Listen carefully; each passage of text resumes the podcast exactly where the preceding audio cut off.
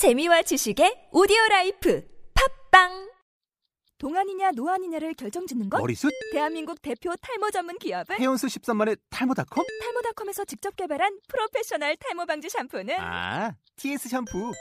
늘어진 두피 모공을 꽉! 단 한 올의 모발까지 꽉! 사용할수록 풍성해지는 나의 모발. 이제 탈모 고민 끝! TS 샴푸. 무릎 치고 소름 돋고 식은땀 흘리기를 가슴이 아리며 입꼬리가 슬며시 올라가길 바란다. 시나 소설이라곤 학창 시절에 잠깐 읽어본 게 전부라고 말하는 사람들이 있다. 요컨대 문학과 담쌓고 살았다는 얘기다. 그러나 실상은 조금 다르다. 생각보다 당신은 문학의 담벼락 안에 제법 깊숙이 들어와 있다. 경전, 신화, 우화, 속담, 격언, 연예인 어록, 할머니 말씀, 광고 카피 등을 떠올려 보라. 부자가 천국에 가기는 낙타가 바늘구멍을 통과하기보다 어렵다. 개미와 배짱이. 변은 익을수록 고개를 숙인다. 침묵은 금이다. 어느 구름에 비 들었을지 모른다. 물이 들어왔을 때 노를 저어라.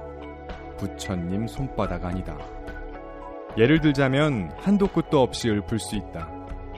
우리 머릿속엔 이러한 비유들이 문자 그대로 5만 가지 들어있다. 문학이라는 게 사실 별것 아니다. 비유는 작은 문학이다. 연탄재 함부로 발로 차지 마라. 너는 누구에게 한 번이라도 뜨거운 사람이었느냐?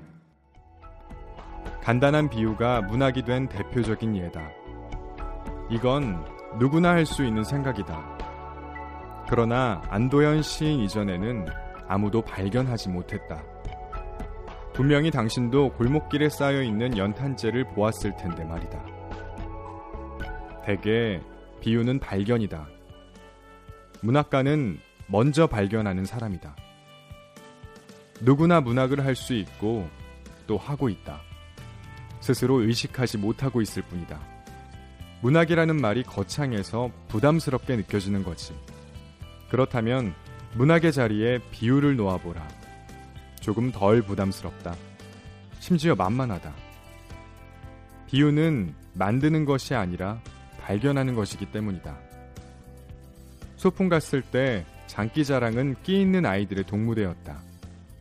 그러나 보물찾기 시간엔 특별한 재능이 필요 없다.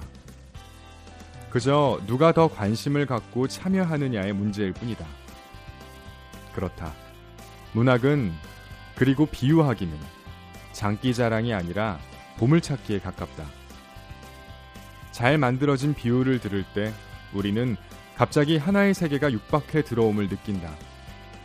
감각의 문이 벌컥 열리는 경험을 한다.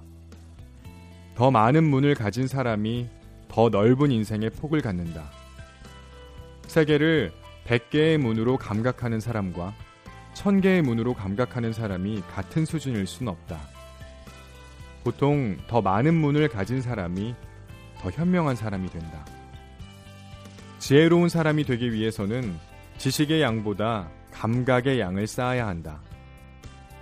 지식인 중에 지혜로워 보이는 인물이 드문 까닭은 그 때문이다. 감각의 경험치가 부족한 것이다. 지금부터 당신은 다양한 분야의 작가들이 고심해서 만들어 놓은 100개의 비유를 만나게 된다.